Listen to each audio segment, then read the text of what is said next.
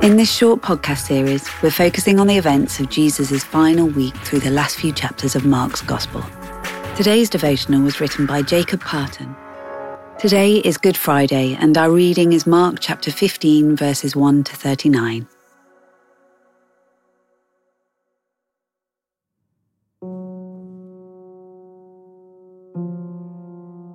Very early in the morning, the chief priests, with the elders, the teachers of the law, and the whole Sanhedrin made their plans.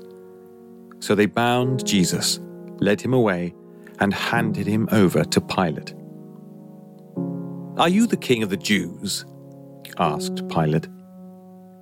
You have said so, Jesus replied. The chief priests accused him of many things.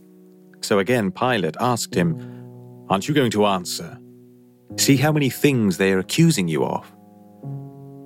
But Jesus still made no reply, and Pilate was amazed.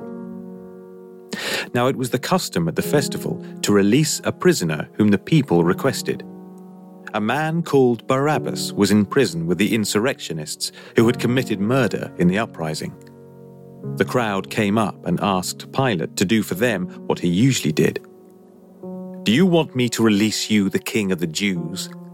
asked Pilate, knowing it was out of self interest that the chief priests had handed Jesus over to him. But the chief priests stirred up the crowd to have Pilate release Barabbas instead. What shall I do then with the one you call the king of the Jews? Pilate asked them. Crucify him, they shouted. Why? What crime has he committed? Asked Pilate. But they shouted all the louder, Crucify him! Wanting to satisfy the crowd, Pilate released Barabbas to them. He had Jesus flogged and handed him over to be crucified. The soldiers led Jesus away into the palace, that is, the praetorium, and called together the whole company of soldiers. They put a purple robe on him then twisted together a crown of thorns and set it on him. And they began to call out to him, Hail, King of the Jews! Again and again they struck him on the head with a staff and spit on him. Falling on their knees, they paid homage to him. And when they had mocked him, they took off the purple robe and put his own clothes on him. Then they led him out to crucify him a certain man from Cyrene, Simon, the father of Alexander and Rufus, was passing by on his way in from the country, and they forced him to carry the cross. They brought Jesus to the place called Golgotha, which means the place of the skull. Then they offered him wine mixed with myrrh, but he did not take it. And they crucified him. Dividing up his clothes, they cast lots to see what each would get. It was nine in the morning when they crucified him. The written notice of the charge against him read, The King of the Jews. They crucified two rebels with him, one on his right and one on his left. Those who passed by hurled insults at him, shaking their heads and saying, So, you who are going to destroy the temple and build it in three days, come down from the cross and save yourself. In the same way, the chief priests and the teachers of the law mocked him among themselves. He saved others, they said, but he can't save himself. Let this Messiah, this King of Israel, come down now from the cross, that we may see and believe. Those crucified with him also heaped insults on him. At noon, darkness came over the whole land until three in the afternoon and at three in the afternoon, Jesus cried out in a loud voice, Eloi, Eloi, lema sabachthani, which means, My God, my God, why have you forsaken me? When some of those standing near heard this, they said, Listen, he's calling Elijah. Someone ran, filled a sponge with wine vinegar, put it on a staff, and offered it to Jesus to drink. Now leave him alone. Let's see if Elijah comes to take him down, he said. with a loud cry, Jesus breathed his last. The curtain of the temple was torn in two from top to bottom.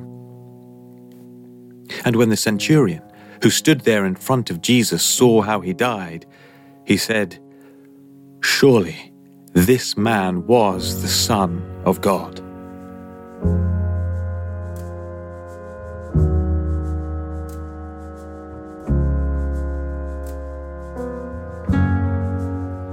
Here, the hopes of the disciples and the crowds are dashed. How can a dead Messiah overthrow the Romans? He can't. The crowds choose to free Barabbas, whose murderous revolutionary tendencies contrast heavily with Jesus' refusal to fight the Romans at his arrest. In this very moment, when Jesus seems most abandoned by his followers, and potentially even by God as darkness symbolically falls over the whole land, suddenly there is a confession of Jesus' real identity. Surely this man was the Son of God. In Mark chapter 10, a few chapters before our reading for today, the disciples James and John ask Jesus if they can be seated at his right and left when he comes into his glory. Jesus proceeds to teach them about the heart of self giving service, pointing to his own purpose fulfilled on Good Friday, saying, even the Son of Man did not come to be served, but to serve, and to give his life as a ransom for many. Furthermore, he says that the positions of who'll be at his right and left in his glory are reserved for others. The cross is Jesus' moment of glory, and at his right and left are two crucified rebels. Here is the establishment of his kingdom based on his self giving love and the gift of forgiveness for each one of us. In the passage we heard, Jesus is dressed with an ornate robe and a crown of thorns. He's mockingly called Messiah, King of Israel, and King of the Jews. Roman soldiers bow before him in false reverence. Ironically, the soldiers and the crowds in their mockery actually proclaim the truth. Jesus is King. God's kingdom is coming. They just didn't expect it like this. Jesus' cry, My God, my God, why have you forsaken me? is just one of many quotes from Psalm 22 found in Mark 15. We're clearly made to interpret Jesus' crucifixion through this psalm. We cannot deny the agony that Jesus and the psalm writer experienced, nor should we. Yet I cannot help but notice Psalm 22, verse 24. For he has not despised or scorned the suffering of the afflicted one. He has not hidden his face from him, but has listened to his cry for help. Pain and loss are not alien to any of us. Yet God knows exactly what it means to suffer. When we see Jesus crucified, we're seeing God crucified. We can take hope in the fact God has not even spared himself from such suffering, but entered into the deepest darkness of human experience. He hears our cry for help and never turns his face from us.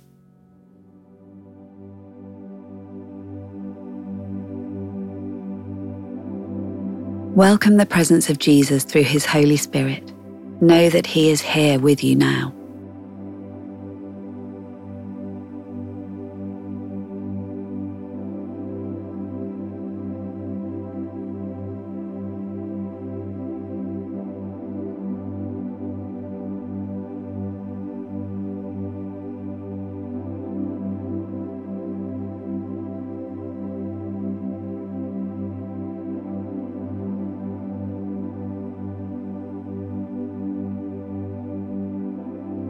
Take a few moments to reflect on the mystery of the cross and on these words from the theologian Stanley Hauerwas.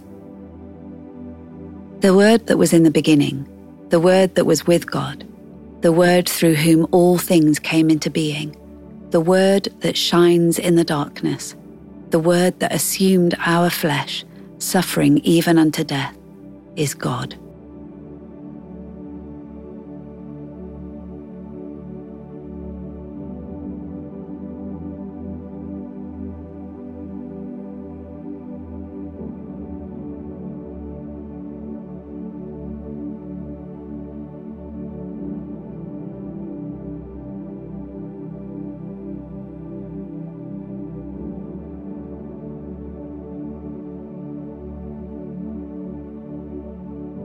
Thank God that He will never abandon us, but that He enters into the middle of our suffering with us. Ask Him to reveal Himself in the midst of anything you may be going through right now.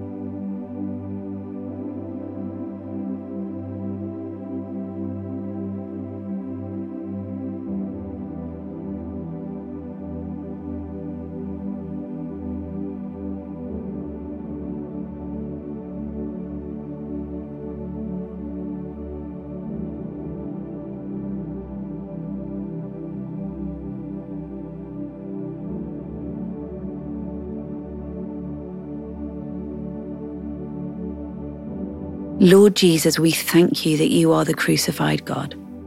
You are beyond our understanding, but we know that you are good, trustworthy, and faithful to us.